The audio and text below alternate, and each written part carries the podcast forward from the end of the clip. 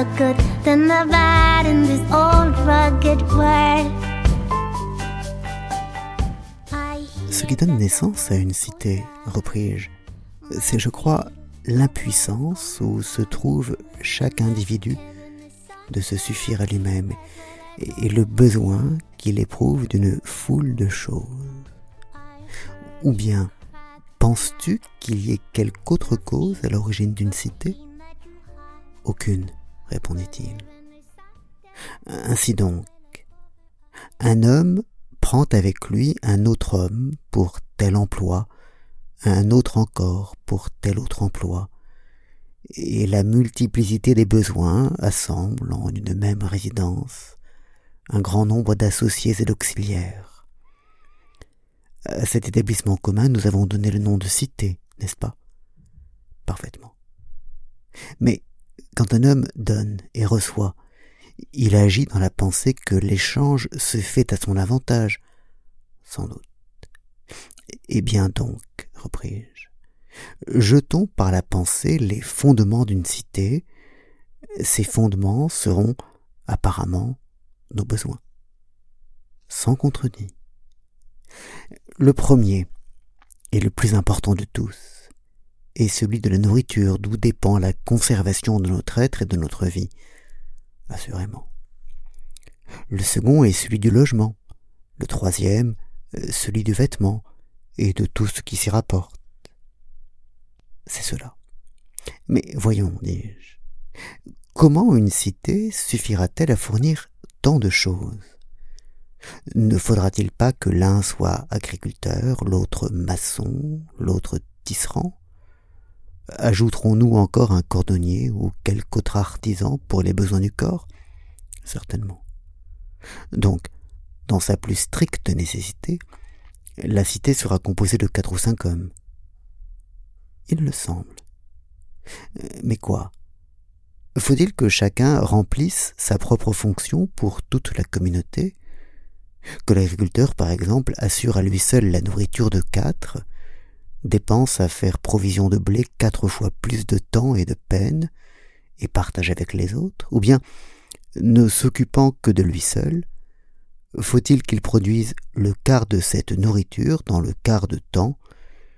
Des trois autres quarts emploient l'un à se pourvoir d'habitations, l'autre de vêtements, l'autre de chaussures, et, sans se donner du tracas pour la communauté, fasse lui-même ses propres affaires.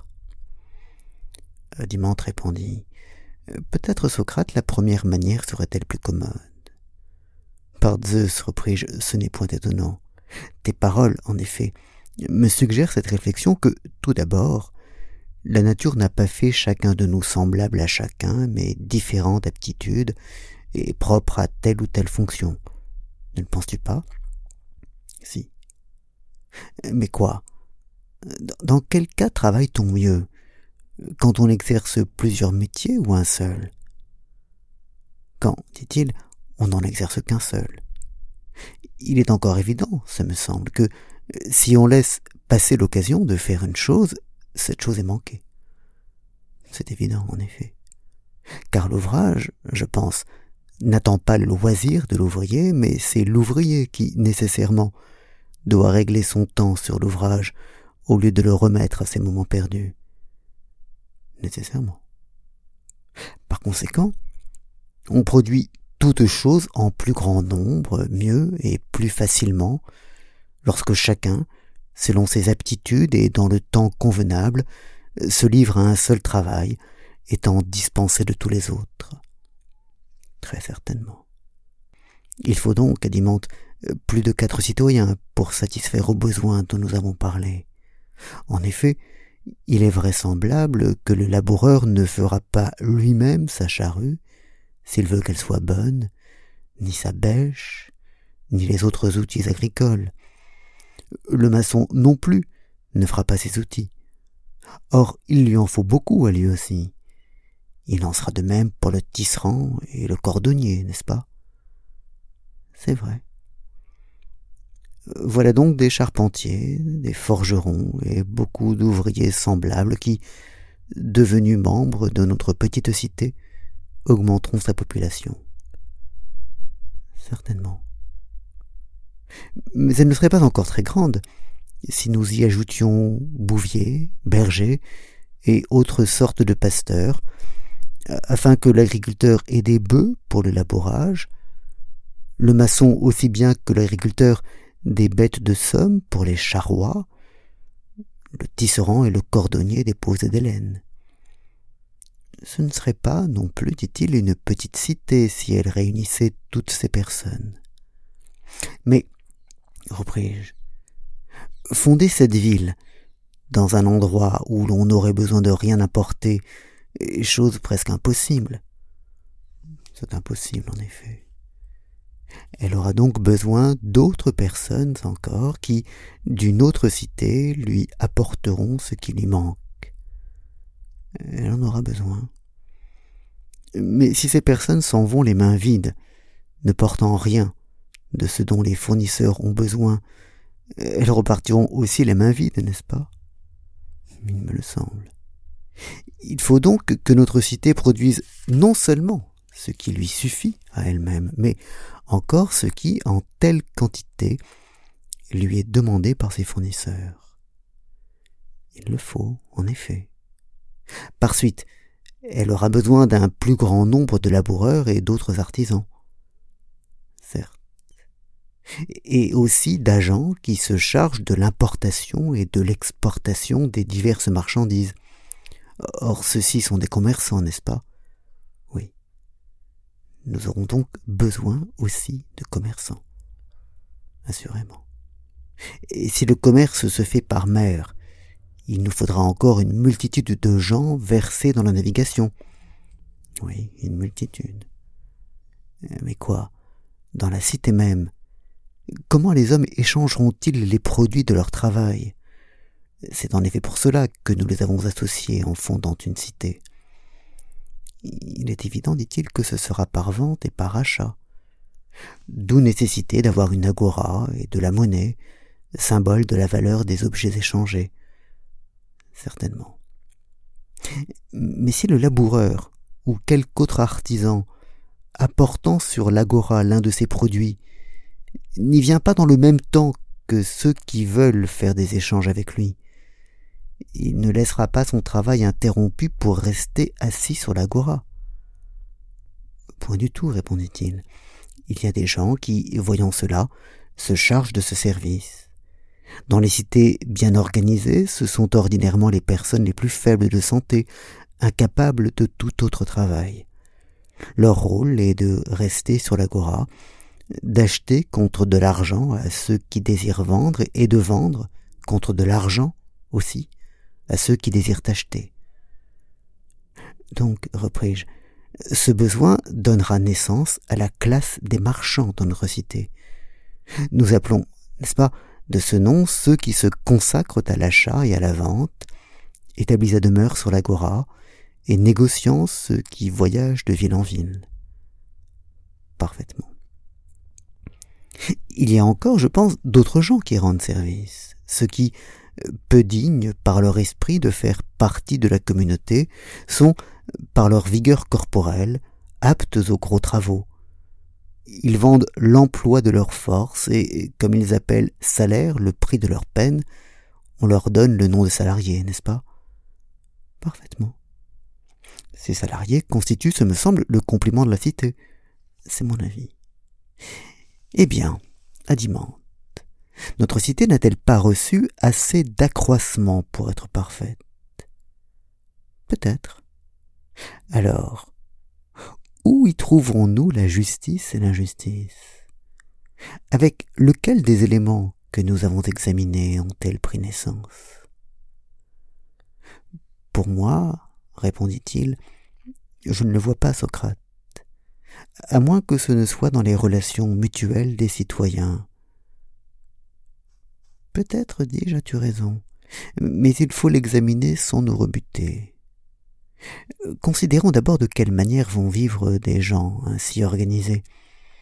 Ne produiront-ils pas du blé, du vin, des vêtements, des chaussures? Ne se bâtiront-ils pas des maisons? Pendant l'été, ils travailleront la plupart du temps nus et sans chaussures, pendant l'hiver vêtus et chaussés convenablement.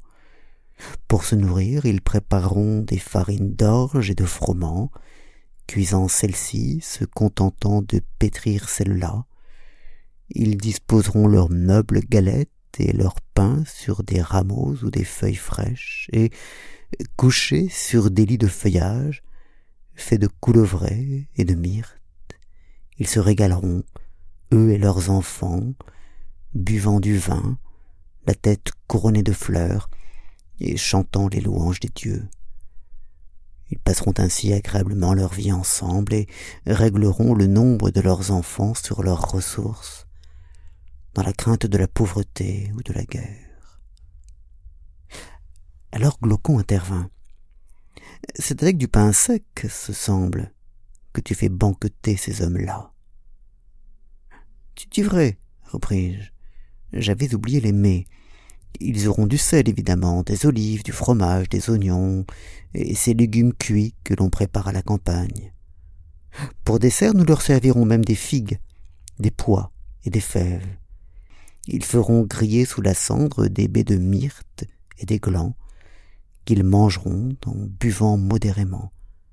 Ainsi, vivant dans la paix et la santé, ils mourront vieux, comme il est naturel, et lègueront à leurs enfants une vie semblable à la leur. Et lui Si tu fondais une cité de pourceaux, Socrate, dit-il, les engraisserais-tu autrement? Mais alors, Glaucon, comment doivent-ils vivre? demandai-je. Comme on l'entend d'ordinaire, répondit-il.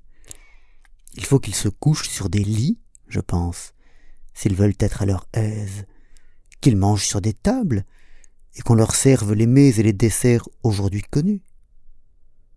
Soit, dis-je, je comprends. Ce n'est plus seulement une cité en formation que nous examinons, mais aussi une cité pleine de luxe. Peut-être le procédé n'est-il pas mauvais. Il se pourrait en effet qu'une telle étude nous fît voir comment la justice et l'injustice naissent dans les cités. Quoi qu'il en soit, la véritable cité me paraît être celle que j'ai décrite comme saine. Maintenant, si vous le voulez, nous porterons nos regards sur une cité atteinte d'inflammation. Rien ne nous en empêche. Nos arrangements, en effet, ne suffiront pas à certains non plus que notre régime. Ils auront des lits, des tables, des meubles de toutes sortes, des mets recherchés, des huiles aromatiques, des parfums à brûler, des courtisanes, des friandises, et tout cela en grande variété. Donc, il ne faudra plus poser comme simplement nécessaires les choses dont nous avons d'abord parlé, maisons, vêtements et chaussures. Il faudra mettre en œuvre la peinture et la broderie, se procurer de l'or, de l'ivoire et toutes les matières précieuses, n'est-ce pas? Oui, répondit-il. Par conséquent, nous devons agrandir la cité, car celle que nous avons dite saine n'est plus suffisante, et, l'emplir d'une multitude de gens qui ne sont point dans les villes par nécessité, comme les chasseurs de toute espèce et les imitateurs, la foule de ceux qui imitent les formes et les couleurs, et la foule de ceux qui cultivent la musique, les poètes et leur cortège de rhapsodes, d'acteurs, de danseurs, d'entrepreneurs de théâtre, les fabricants d'articles de toutes sortes, et spécialement de parures féminines. Il nous faudra aussi accroître le nombre des serviteurs, ou bien crois-tu que nous n'aurons pas besoin de pédagogues, de nourrices, de gouvernantes, de femmes de chambre, de coiffeurs, et aussi de cuisiniers et de maîtres queux? Et il nous faudra encore des porchers. Tout cela ne se trouvait pas dans notre première cité, aussi bien n'en avait-elle pas besoin, mais dans celle-ci, ce sera indispensable. Et nous devons y ajouter des bestiaux de toute espèce pour ceux qui voudront en manger, n'est-ce pas? Pourquoi non? Mais en menant ce train de vie, les médecins nous seront bien plus nécessaires qu'auparavant. Beaucoup plus. Et le pays, qui jusqu'alors suffisait à nourrir ses habitants, deviendra trop petit et insuffisant. Qu'en dis-tu? Que c'est vrai, répondit-il. Dès lors, ne serons-nous pas forcés d'empiéter sur le territoire de nos voisins si nous voulons avoir assez de pâturage et de labour? Et eux, n'en useront-ils pas de même à notre égard si, euh, franchissant les limites du nécessaire, ils se livrent comme nous à l'insatiable désir de posséder? Il y a grande nécessité, Socrate, dit-il. Nous ferons donc la guerre après cela, Glaucon, ou qu'arrivera-t-il Nous ferons la guerre. Ce n'est pas encore le moment de dire, repris-je, si la guerre a de bons ou de mauvais effets. Notons seulement que nous avons trouvé l'origine de la guerre dans cette passion qui est au plus haut point génératrice de mots privés et publics dans les cités quand elle y apparaît. Parfaitement.